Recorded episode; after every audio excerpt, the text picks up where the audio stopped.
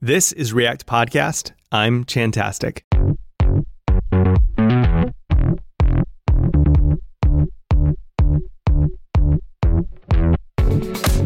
Hey, React friends. This week, we sit down with Tim Neutkens, lead developer at Zeit, to talk about his work on Next.js. Next.js is a React framework for building apps.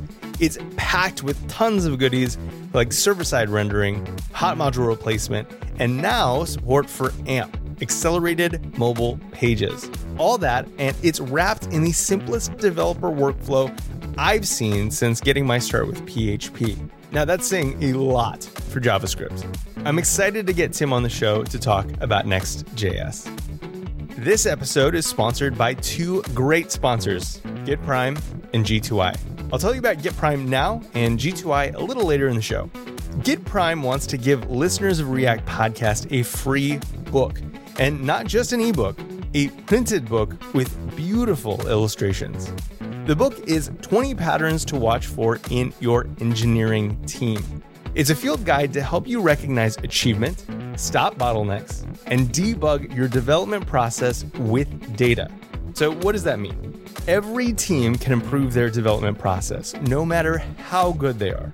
Something that always bothers me is when I wait for days to have a pull request reviewed, only to have a teammate rubber stamp it with, looks good to me. Or maybe they miss the whole point entirely of the PR and just point out pedantic, syntactic nonsense. You know, the easy, meaningless stuff. 20 patterns to watch for in your engineering team will help you identify and name these failing patterns so you can grow as a team, work happier, and build a product that builds a business. Visit gitprime.com slash 20 patterns, that's the number 20 patterns, and get this free book immediately as a digital download and then print if you wish. And let me tell you, you will want this in print because this thing is beautiful. Or you can just admire it on your screen and save a treat. GitPrime. Engineers build business. Hey, Tim, how are you doing today? I'm good. I want to welcome you to the show. I am so excited to have you on. I'll tell you exactly why in a second. But um, for anyone who is not familiar with your work, uh, tell us about what you do, why you do it, why you love it, and uh, kind of how you got there. Right. So I'm Tim Neutkens, um, and I'm the lead maintainer of Next.js, which uh, is a framework for uh, pre-rendered uh, React applications. So that means like server-side rendered or uh, static rendered. Um, and I lead the team that builds out Next.js at Zeit, um, which is a cloud hosting company uh, that allows you to host, for example, Next.js, but also other frameworks and other languages uh, in a serverless manner. How long have you been working with Zeit? Um, for one and a half years now, I think. Awesome, awesome. I started in December of uh, 2018, or no, t- uh, 2017 actually. yeah, so I, have basically been maintaining uh, Next.js ever since it came out uh, in my free time as a hobby.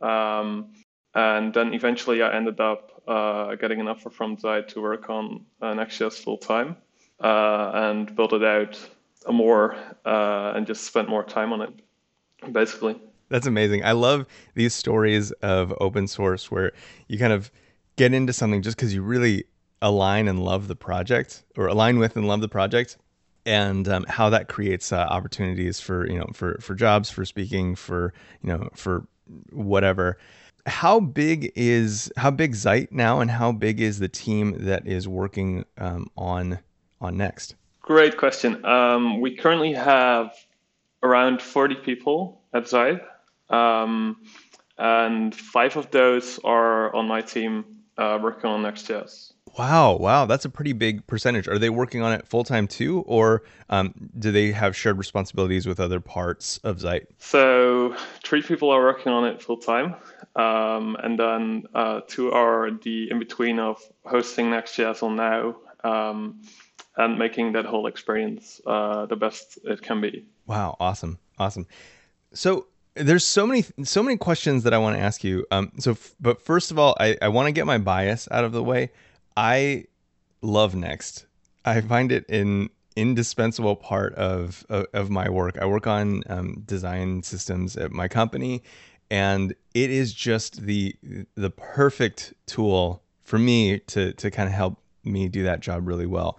Um, could you describe to me just what the the big design goal of Next is? Like, what is the what's the inspiration there? Why is it such a different product than some of the other you know boilerplates or kind of generators that exist in the creating of React apps? So the okay, so the main difference is that um, we try to put you in the pit of success uh, for building React applications. So we uh, try to optimize as much as possible to let you focus on uh, what you want to do, which is build your application code and not the build tools around it. And then also optimize the code that you produce um, in a way that you don't have to uh, go back and like change things. For example, in the compilation side of things, and like the um, I don't know. For example, Next.js does hot module replacement for you automatically, uh, which is a really hard issue to tackle on your own. So yeah, Next.js basically helps you uh, be more productive at um, building React applications. Now, why React? There's there's a lot of um, there's a lot of client side uh, lib- libraries now that do similar things to, to React.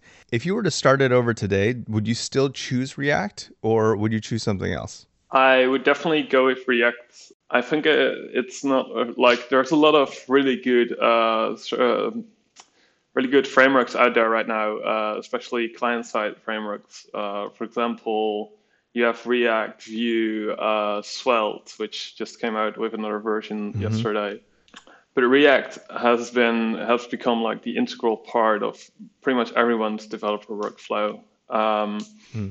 And it has certain properties that allow us to do certain kinds of optimizations. While there there are like alternatives in other languages, for example, um, in Vue there is Nuxt, which is based on Next, but also uh, Svelte Sapper that do very similar but different. Uh, kinds of workflows, basically. So, one of the key features, as far as I read it, of Next is that, you know, while you could get a client side library out of just, or sorry, you get a client side rendered site out of any application, um, part of the, the thing that Next gets you by default is really good server rendering, which is a, a really hard problem to kind of bolt on or a hard thing to solve afterwards. So if you start with a you know purely client rendered React application, it's kind of hard to bolt on uh, server rendering after the fact. And it seems like one of the core features of Next is that you solve both of those problems in tandem. Uh, is that am I understanding that right? Yep. So basically, uh, what Next.js allows you to do is um, build server-side rendered applications, uh, but that are also, for example, client-side rendered. So what we do is we first server render the whole uh, page. Um, so we basically generate the initial HTML from your um, React application, and then put that uh, out to the client side. Then the client side loads, and it will um, load all the JavaScript for your application. And then we hydrate that, which is basically the process of like attaching the on-click events and that kind of thing. Um, and then it's a fully functioning React application on the client side. Wow. Now you're you're doing a lot here, and you mentioned uh, hydration, and I, I think that I understand that that you're splitting all of the um, you're doing code splitting on all of the routes. Now, are you just using regular React under the hood, so you know React DOM.hydrate and React.lazy, or do you have some extra magic sauce that that you have to build to make all those things work? Right. So by default, uh, what you do is when you build an Next.js application, you create a pages directory. Uh, that, that in very uh, in many ways is very similar to PHP, for example. You create a, um, a document or a, a, folder. You put in files that are uh, React components. So you create, for example, about.js that exports uh, a React component and then uh, Next.js will automatically server render and client render that React component, uh, but also does routing for you. So uh, the about.js becomes slash about on your application, basically. So we use React, uh, the just vanilla React, uh, using uh, React um, hydrate, for example, for or React DOM hydrate mm-hmm. for uh, hydration. Um, using uh, for, for, code splitting, we do we basically allow you to do two things, which is we code split by default per route, meaning that mm-hmm. if you change one route and don't change another route, uh, and it breaks, it will only break that one route. Mm. But next to that, there's also, for example, React.lazy, which allows you to do component uh, on the component level, do uh, uh lazy loading of components uh, or splitting out code. Um, for that, uh, you can use React.lazy, but it doesn't work on the server side. So you, would get like a loading state, for example. Um, but we mm-hmm. provide a, a, a, wrapper library that is called uh, Next Dynamic, which is uh, which has pretty much this, uh, the same API as uh, React.lazy, except what it does is it optimizes for, for example, if you do import some component uh, inside of Next Dynamic, it will inject the script tag uh, to preload that component when you do server-side rendering, for example. Oh wow! So it does a little bit more than just React Lazy. So under the hood, it would use React Lazy. It doesn't currently because it doesn't support server-side rendering right now, but eventually it will. Mm-hmm. Yeah, that's how it works. Cool. That's one thing that I really love about the the way you've built up this framework is that you have these really cool ergonomics. Um, and I, I love that PHP analogy because that's totally what it feels like. Like I feel like a kid every time I'm using using Next because it just reminds me of that early time in the web where it was like I just put a file up there and started working and it was like super fun and super direct and there wasn't like a big framework sitting in between me and my intent. But you handle those I guess those cases where you need a different solution for server rendering with such respect for React. And so you, like you said, you have this wrapper around React Lazy that allows you to get, um, you know, to get those features in both places. Um, what are some other areas? Um, I know that f- from from my knowledge, and I have very limited understanding of the scope of Next, but there's two places that you've kind of added some some features, which is um, Next Link and um, also get initial props. Could you tell me about those and any other things that you know someone who wants to be successful in Next would would need to be aware of? Right. So uh, to start off, um, since you have pages, since Next.js is also has its own routing layer, uh, which is um, server rendered, but also uh, it works on the client side for um, single page application route transitions, basically. So similar uh, to doing, for example, if you use Next Link, uh, which is a link component um, that if you use it, you point it to another page. But what happens is that page is not server-side rendered. It's actually fetched on demand and then um, rendered on the client side instead of on the server side. Hmm. And then go to go into get initial props. Get initial props solves the data fetching issue, which means that uh, in a React in a React library, you generally, or in a React project, you generally want to do data fetching of some data, like any data. For example, uh, you have a blog and you want to get the posts, for example. Uh, then you use get initial props at the top level, so at the uh, pages level, uh, to do data fetching uh, from any source. So it's an asynchronous JavaScript function where you just can await for data to be loaded before React starts rendering. So we've added in this extra API basically for doing data fetching. I love it. I love it. Now, one thing that I also love is the way that you handle CSS. Um, next, uh, I believe the package is Next CSS. I could be be getting it wrong, um, but there's some really great ergonomics about including that CSS like just at the places you need it. You also have this library um, called Styled JSX. Uh, could you tell me about how that fits into uh, Next and and also the broader scope of CSS and JS libraries? Right. So um, Styled JSX is basically a very thin layer um, that we added in by default for Next.js, which allows you to write um, CSS like you would normally write CSS but then do it inside of components. um, and they're all scoped to that component. So uh, you can compare it to, for example, styled components or emotion, but with a less um, um, like with a simpler API. So it's just style JSX and then the the styles that you want to uh, write, basically. It's basically like a like an inline style tag, but it's it's yeah. inherently scoped. It, it's basically it looks like an inline style tag, but it's not.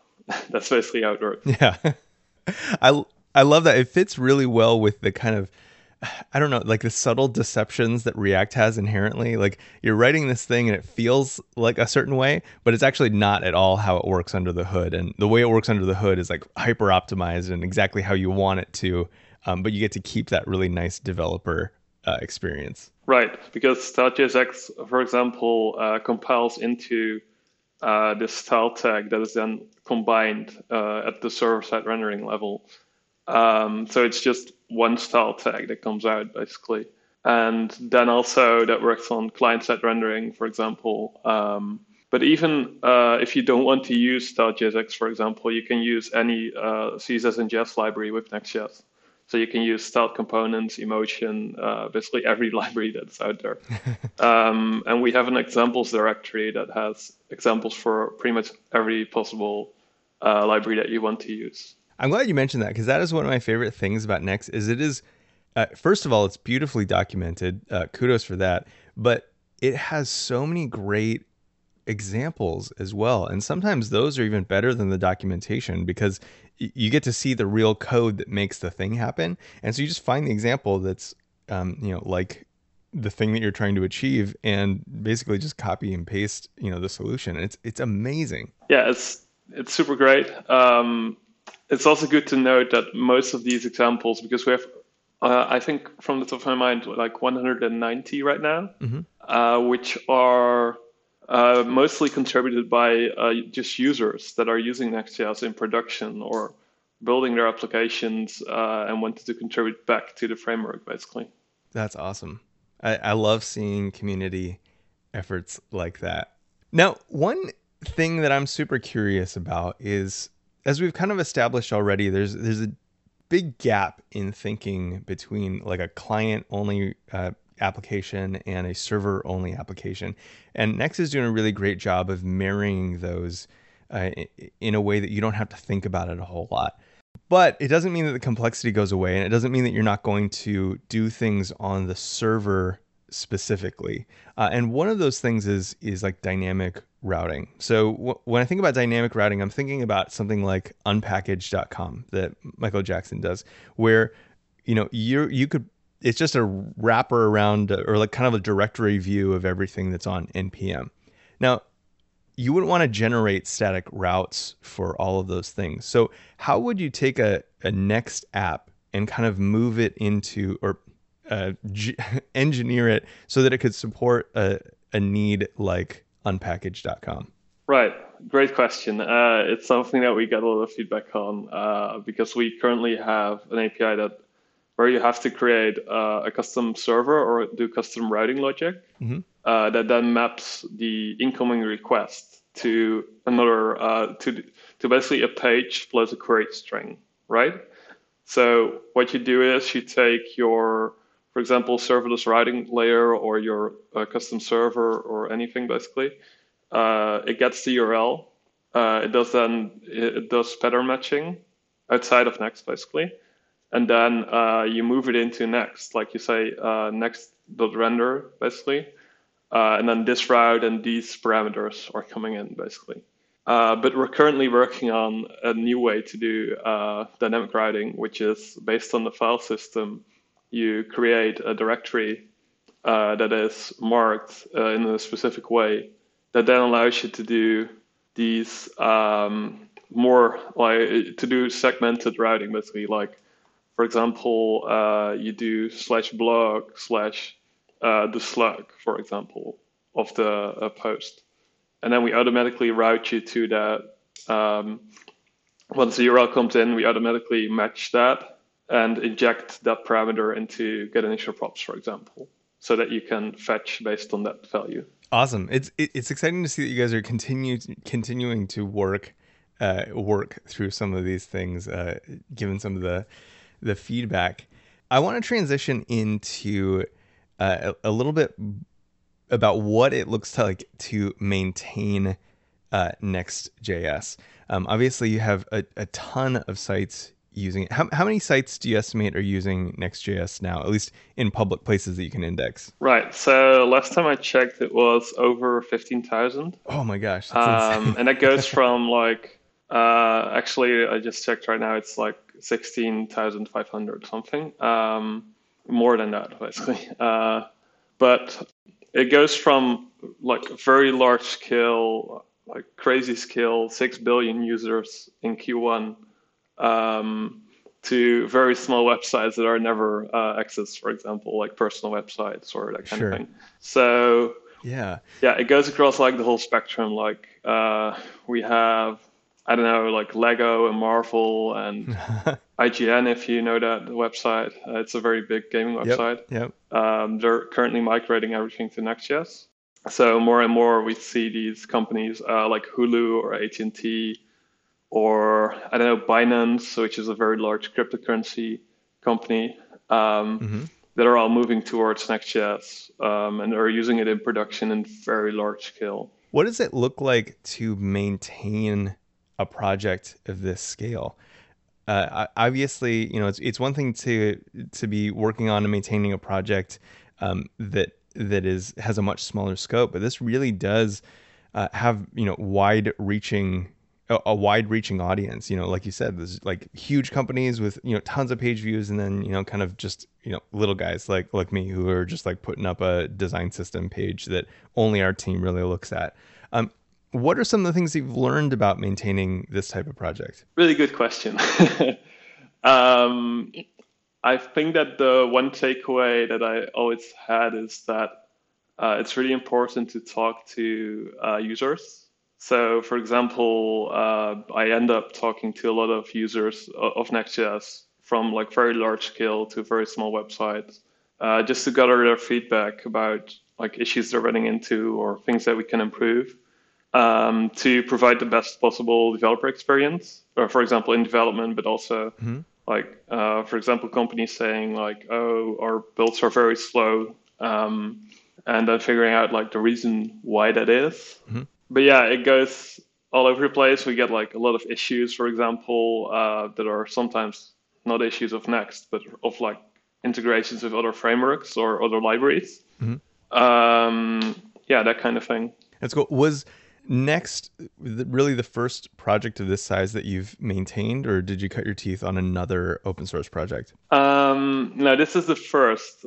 Uh, I used to help maintain Hyper, which is this um, terminal oh, yeah. uh, that Zeit also built, uh, which is a terminal that is used by a lot of people um, and it's built on Electron. So it is like built on HTML, CSS, JavaScript. Actually, it uses React. Um, it's how I learned React. Uh, fun fact. Um, wow. Yeah. So that's a fun way to learn React. I, I feel like most people learn it in a client, but you're learning it to run a uh, terminal application. Yeah. That's pretty amazing. So just by contributing, I learned um, uh, React and Redux because it also uses Redux under the hood. Mm-hmm. So yeah, uh, so I helped on Hyper, but then uh, besides that, I was doing mostly PHP work uh, at an agency here in the Netherlands, and I, I was mostly working on like Magento websites, uh, like with PHP. So that's why like Next.js attracted me a lot when it first came out uh, because it's very similar to PHP, but then it's not really. Um, yeah. And there's a lot of optimizations that you can do in the on the basically on the Next.js level. We can do more optimizations than, for example, on PHP applications, mm-hmm. uh, because we also control the client side JavaScript um, and the whole client side experience, basically. Yeah, I think that's the biggest difference, and and something that is so, I guess, can't be overstated is there something so beautiful about just having one experience where you're doing dynamic and static uh, asset generation. Uh, like it's kind of hard to explain, but even today, so many of the applications that you know, the, the applications that I actually work on for work, we have the kind of server generated phase you know so i work on rails apps that have these kind of complex react components but there's like there's two brains that you have to kind of think about all the time And something beautiful about Next is you have it's all just the same thing. Like you just write it as it's dynamic, and then Next figures everything out for you. Yeah,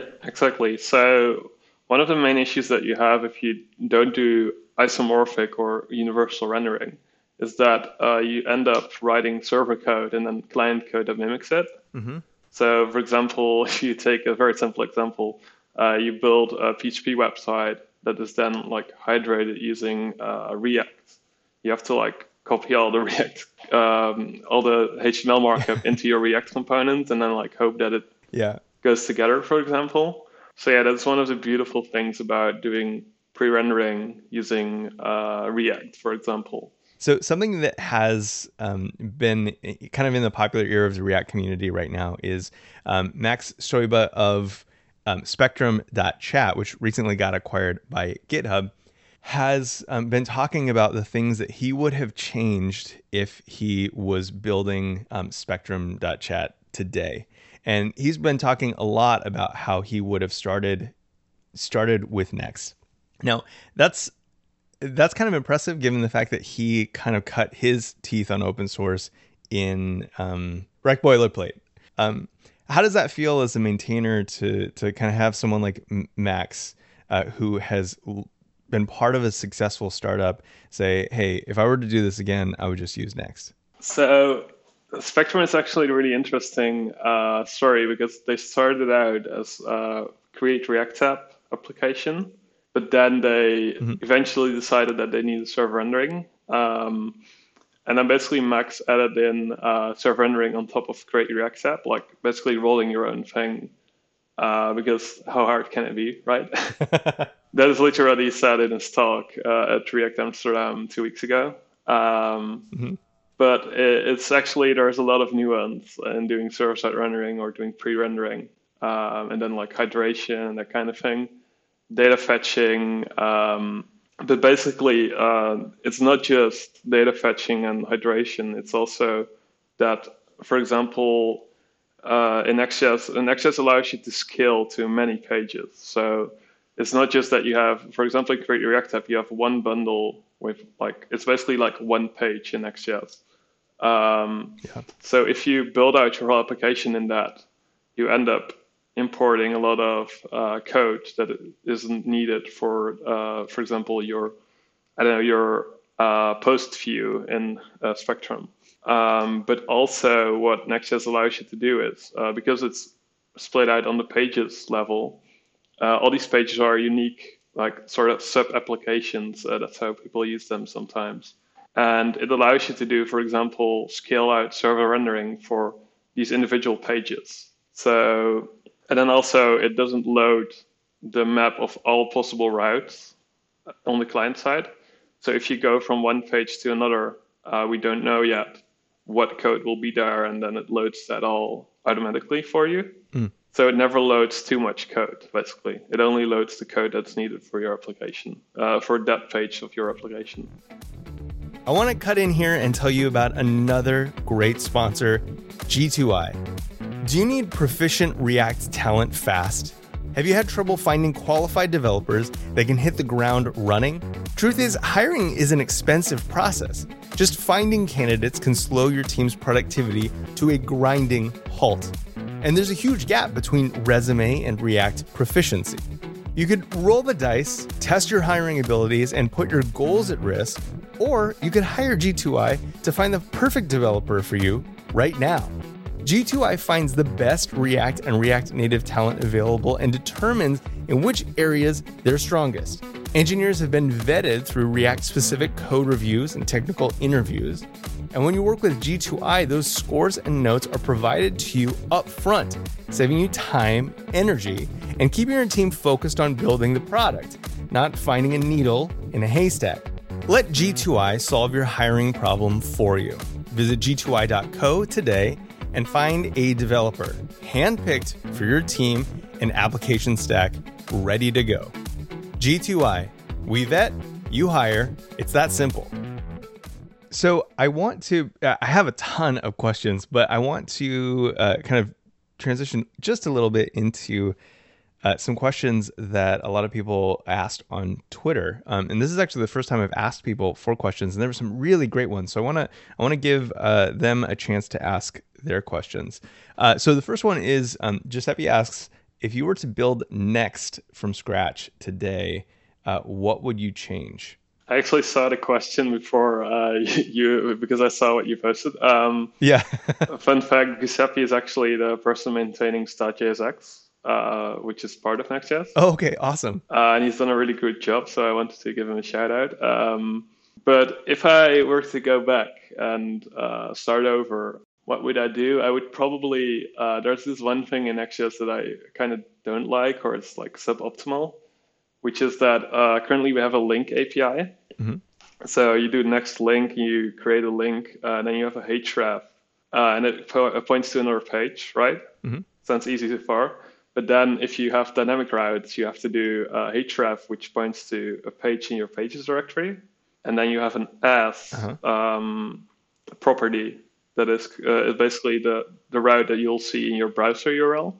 And then also the href has to have all the dynamic properties, basically. Gotcha. But on the bright side of things, we're currently working on a new API for doing linking. Oh, cool. Uh, that won't have this uh, this same issue that uh, we had before, basically. And that will also do, for example, um, find dead, co- uh, not dead code, but dead links. So, for example, if you linked to another page and you delete that page, right now uh, we we have no way of detecting that because we don't know like which pages are linking to each other. Uh, but soon we'll be able to know that because we'll have a graph of all the links between pages uh, using this new API. That's awesome. Is this something that people will be able to use in tandem with the current link API and be able to m- migrate gradually toward, or is this something that will be like a whole uh, a whole shift and you'll have to rework your app? Right. So uh, it's probably good to note that um, we're very committed towards not breaking anything. So, for example, all our major releases are generally just upgrades of, for example, React and Webpack and Babel and that kind of thing. So, w- one good example is if you take the the first README of uh, Next.js, which is uh, before we even started implementing Next.js, which are basically like the, the IDEs that Next was built on. Um, so like the first APIs like Next Link and that kind of thing, they all still work um, in exactly the same way as documented.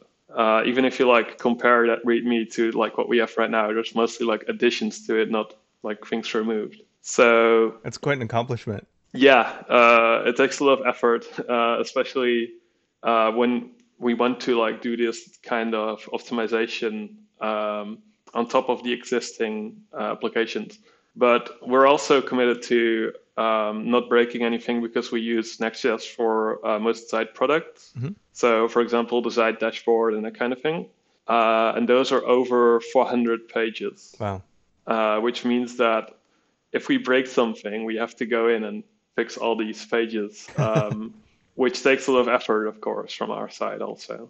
This is one thing I really love about the React project as well is, is that they're they're very committed to not breaking things for a lot of the same reasons. They have like you know famously have like fifty thousand or some components in the Facebook library, and nobody wants to go back and have to you know apply some breaking changes to all those components. Yes, definitely. So what we've been doing is similar to the React team is that if we make a really like breaking change, which has only happened like I think once uh, which was that we removed uh, a property that was automatically injected into pages, uh, which sort of um, created a, a, weird state of usage.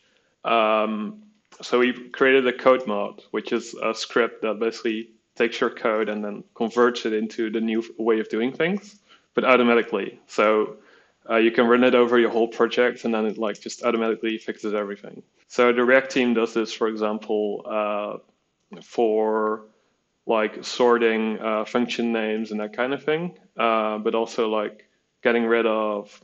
Well, they had code mods, for example, for uh, React.create element uh, versus like classes, right? Mm-hmm. So you had to create class versus um, uh, the class, uh, like the class syntax itself. So you could do a code mod for converting those, basically, so that you didn't have to manually write code for that. Awesome. Awesome. I love it. I, I love this trend of like code mods. It's it's it's been great. So uh, another question, I think we've probably uh, asked this, but this this came up a bunch, and I'm kind of generalizing, but the general idea is like with Google getting better at indexing uh, single page applications, when is it important to consider next um, versus just doing a client side like uh, create React app um, application? Right. So it's something that comes up a lot actually. Uh, there, there's basically like Google is, is actually indexing JavaScript applications, but uh, it's a very tedious process, which means that they basically boot up Chrome, they go to your website, they index your uh, like the content that you can see. But if your content loads like too slow, for example, it can't index. Um, but also it has a crawl delay, which means that if you have a fully JavaScript application um, and you're running a news website, for example, or basically anything that mm-hmm. has a, a frequent updates of content, um, it will take at least two days or three days to two weeks for uh, the the renderer that uh, Google has to catch up to your website, basically. Because what happens is once uh, Google comes in, it basically renders your it server renders your application. Okay. Uh, so it gets the HTML, it does like the initial like it checks the meta uh, meta uh, description, uh, the title, uh, all the content in your page, that kind of thing, right? Yeah. Um, and then it puts that page into uh, basically a line, a waiting line or a queue that is as long as like all the all the things that it has to index. and then like eventually sure. it goes to your uh, website as in JavaScript. And then once that happens, it indexes it, uh, and then doesn't take into account all the meta tags. It does take into account like title and description and that kind of thing, um, mm-hmm. but it's not 100% the same thing as doing a full HTML uh, server rendered response. That's interesting. So, so while they're getting better, it's still not a foolproof. Like it's it's there's not one to one parity between uh, having a you know having static assets and having a single page application. Correct. So it's probably also good to know that with Next you can actually do um, uh, SPA without uh, doing server side rendering using static export and then like only loading the the shell of the application and the, then the rest is like dynamically fetched in a similar manner that you do, for example, okay, create React app or anything else. Um, but I replied on the tweet that you you were mentioning uh, with a talk from Google uh, I/O from last year uh, that goes very deeply into like how it works, um, which is probably good to note in the uh, podcast description afterwards. Oh yeah, we'll definitely add that to the to the show notes for sure. Sounds good. Anything else? yeah, so we have we have a bunch of them. So I'll try to I'll try to knock them up and let you hit them down. Uh, Stefan asks, what are the long term goals for serverless next apps? Uh, and this is a little bit outside of my depth, so uh, I'll let you you talk to this. Um, is it going to be a default even for non now sites? Um, and then specifically, exporting static pages can be tedious with custom servers. Any plans to improve that? Good question. So there's Basically, uh, to first explain, uh, Next.js has basically two rendering targets for uh, output for server rendering. That means that you have either serverless functions, so that is like now v2 serverless or uh, AWS Lambda uh, or like Google Cloud Functions or basically anything that does serverless rendering, which means that every page that you have becomes a serverless function uh, that is then like independently deployed to the serverless platform. For example, it works really well with Zeit Now. And what that the, what that allows you to do is scale out server rendering uh, to basically infinite scale because um, you get individual pages that are executed uh, that are very small, so you don't really have a cold boot um, penalty, uh, or it's very like okay. it's not noticeable. So, for example, the issue that serverless functions have is that they generally have a warm boot and a cold boot, which is that a cold boot means that it basically gets your code, then boots up the, the runtime, then executes it, and then replies. Um, and the warm means that uh, that already happened, and then uh, it stays around for a few minutes, uh, and those are like faster replies generally. Hmm. But what uh, the serverless target in Next does, together with, for example, now, is uh, it negates that cold boot by creating the smallest possible lambda function that then boots up pretty fast. So the line between wow. warm and cold is very blurred. Like you can't even notice it as a user. Yeah. Uh, this means that your code is not running when it's not being requested. Uh, so you're not paying for like anything. Say you have a website that is, for example, my personal homepage, where basically no one goes to. I think uh, because I didn't have analytics, but say like no one goes there. Uh, I'm also then not paying for any uh, server that is around or something. Um, like I don't have a VPS that is like laying somewhere, always paying for it. Um, mm. That kind of thing. Yeah. And then the the other thing that Next does is um, server output, which then allows you to put it onto this VPS or like this other platform that um, always runs that is always online, basically. Or like I mean, um, it's always uh, running your code uh, which also introduces, for example, points of fail- uh, failure where you have to check if your asset is always online uh, because you're not sure yeah. if it's there, right? Well, that's one really nice advantage, and I, I, really like the way you're going about solving this problem with uh, with lambdas. Is oftentimes you can you can get a VPS and it costs you some amount of money and you just you you're using that server all the time just for it to sit there and be ready in case you know the one person a week visits your visits your site. Um, there are some free options, obviously, um, but a lot of times it's like they make it free by you know.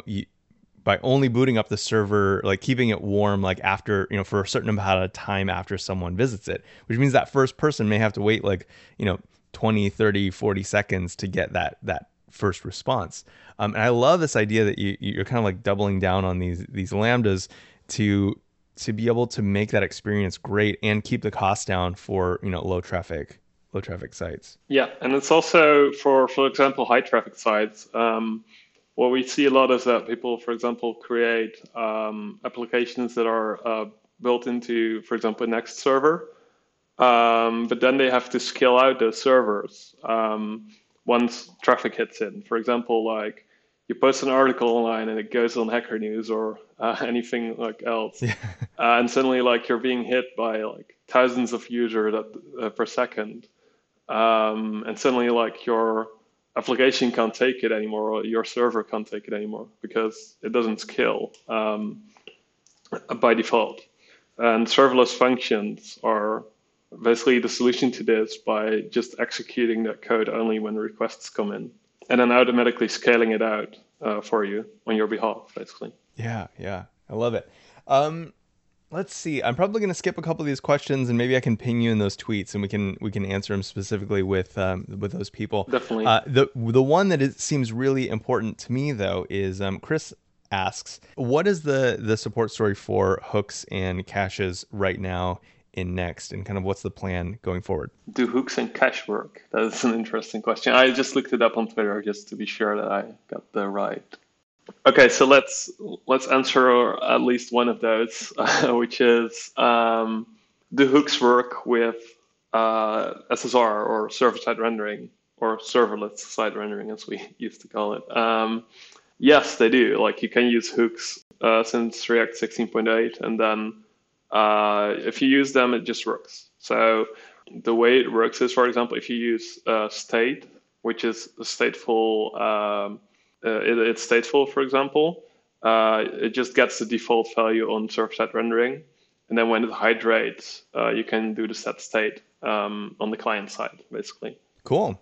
Well, I want to give you an opportunity to tell us a little bit about what you're excited about in in what's coming up in the next versions of of Next. Uh, I know that you just gave a talk where you released some cool features. So tell us about what's going on there. Right. So last week was uh, AmpConf in uh, Tokyo, uh, where we launched uh, AMP support for Next.js, which is uh, if you never heard of AMP before, it's this thing that started at Google but is now an open framework that people are working on in a similar fashion to Node.js, for example, using a, a steering committee and that kind of thing. Uh, and it's basically if you ever opened Google on mobile uh, and searched for anything, uh, you probably saw this lighting icon before, right? so um, that basically is an AMP rendered page, which means that if you click on it, it loads inside of Google uh, and it's very fast. So it runs through Google CDN uh, automatically, and then like everything is optimized for that. So what Next.js now can do is render React components, uh, serve that and render them into AMP pages, which allows you to build very fast websites. Um, and AMP has some constraints to make sure that you create the, the fastest possible website, basically. So one example of this is we uh, started using it for Next.js.org, which is the Next.js website. Uh, and the documentation and the uh, blog, for example, use it. And you can notice that it's almost as fast as doing uh, client-side transitions, for example. Crazy. Uh, because AMP makes sure that you uh, don't do relayouts and like everything is there. Like you don't see jumps, for example. Um, mm-hmm. If you wanted to do, for example, uh, if you do a HTML page or like a React page, um, and you include image components, right? You sometimes see that your whole page is jumping around right? Mm-hmm. So you go to a website and suddenly you see like this huge image like sliding everything down and that kind of thing. Right. Yeah. Um, so AMP actually has this component called AMP image, which requires you to set width and height. Uh, so basically the aspect ratio. Uh, so it makes sure that you don't get into this pitfall of like everything jumping around. But then also it does like lazy loading of images only when uh, they're in your viewport. Hmm. Um, so it optimizes a lot of things. And then also we implemented it in a way that allows you to build uh, basically Next.js applications that render to AMP. But then you can do, for example, either hybrid mode, which is doing uh, a Next.js application and then serving AMP for uh, search en- engines uh, like Google, for example. Uh, so it indexes a different page for mobile on your uh, Google results. Okay. Um, but also you can do full AMP pages, which is what we do for Next.js.org, where you build your whole application or like a whole page because it's incremental, uh, incrementally adoptable. Uh, you can just change, for example, one page like your home page or your about page to AMP, and then render everything in AMP. So even the the desktop site, for example. Crazy. That's incredible. That's incredible. I imagine that was uh that was quite an effort. It sounds like that's a very kind of strict. Uh, those are very strict guidelines.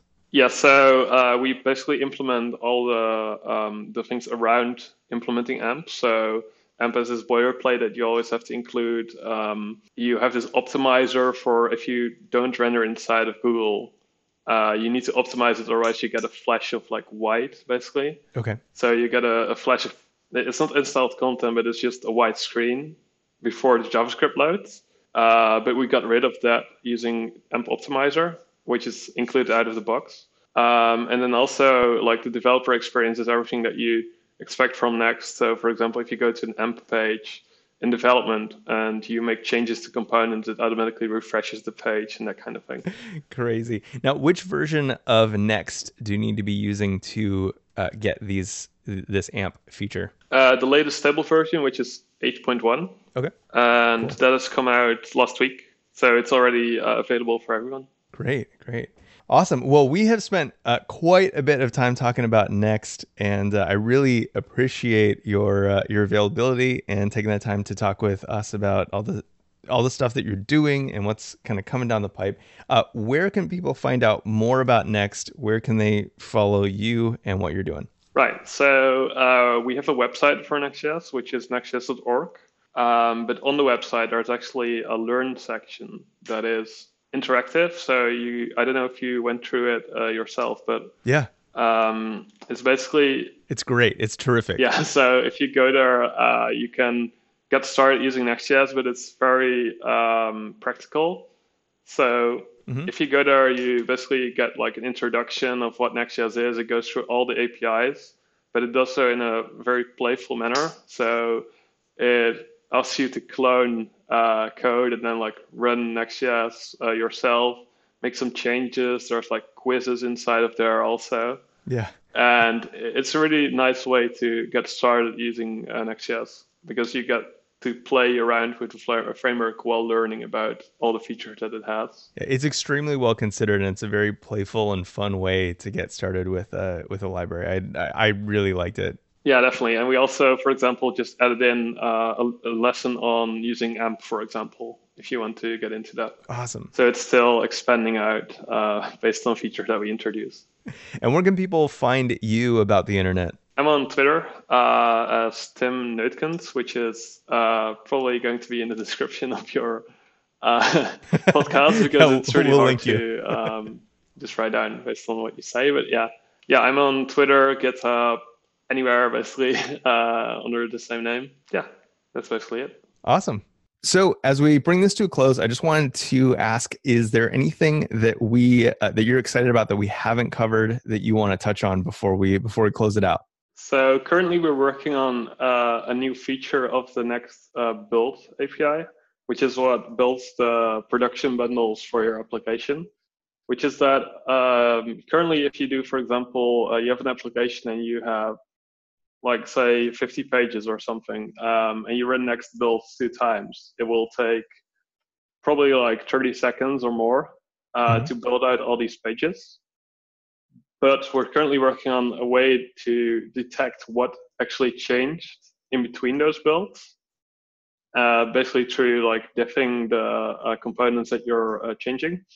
So if you import a component in only one page and you change that one component it will only rebuild that one page that you uh, imported it in. Okay. Which means that if you for example rebuild this 50 pages application, it would only take one second instead of like 30 plus oh, wow. seconds to build out all these pages. Um, and then you're basically in production immediately, right? So you run next build and um, everything rebuilds, uh, like only the things that you changed rebuild. Nice. Well, we might have to get you back on to talk about uh, some of the more like how it plays into the, the Zeit strategy and, and all that. But um, you know, for for another time. Yeah. Uh, thank you so much, Tim, for joining us today. I really appreciate it. Sounds good. Thank you very much. Thanks so much for listening to React Podcast. I hope you'll give Next.js a try. I'm pretty sure you'll love it. It's one of my favorites. In fact, I am using it right now to build the next version of reactpodcast.com. Links and notes for this episode are available at reactpodcast.com slash 53. And thanks again to our sponsors, GitPrime and G2I. Visit g2i.co to find React and React Native talent fast. Don't waste your team's precious resource of time trying to find superstar React devs. Visit g2i.co and find vetted React talent specialized for your needs. Visit gitprime.com slash 20 patterns to get your free printed copy of 20 patterns to watch for in your engineering team. It's beautifully illustrated and will 100% improve your team's communication and productivity. This episode of React Podcast was edited by Mikhail Delport. It was produced by Mikhail Delport and Sarah Jackson. You can find React Podcast on Spec, a network to help designers and developers level up. Visit spec.fm to find other shows that will take you further in your career. Help us out by reviewing this show on iTunes. Your reviews help the show grow and help us ensure great guests and awesome content week to week. To join the discussion, visit reactpodcast.com slash chat or follow us on Twitter at React Podcast. I'm at Chantastic. To stay out of the discussion but get updates, visit reactpodcast.com slash news and sign up for emails. Thanks so much for giving us your attention. We'll be in your ears again next week.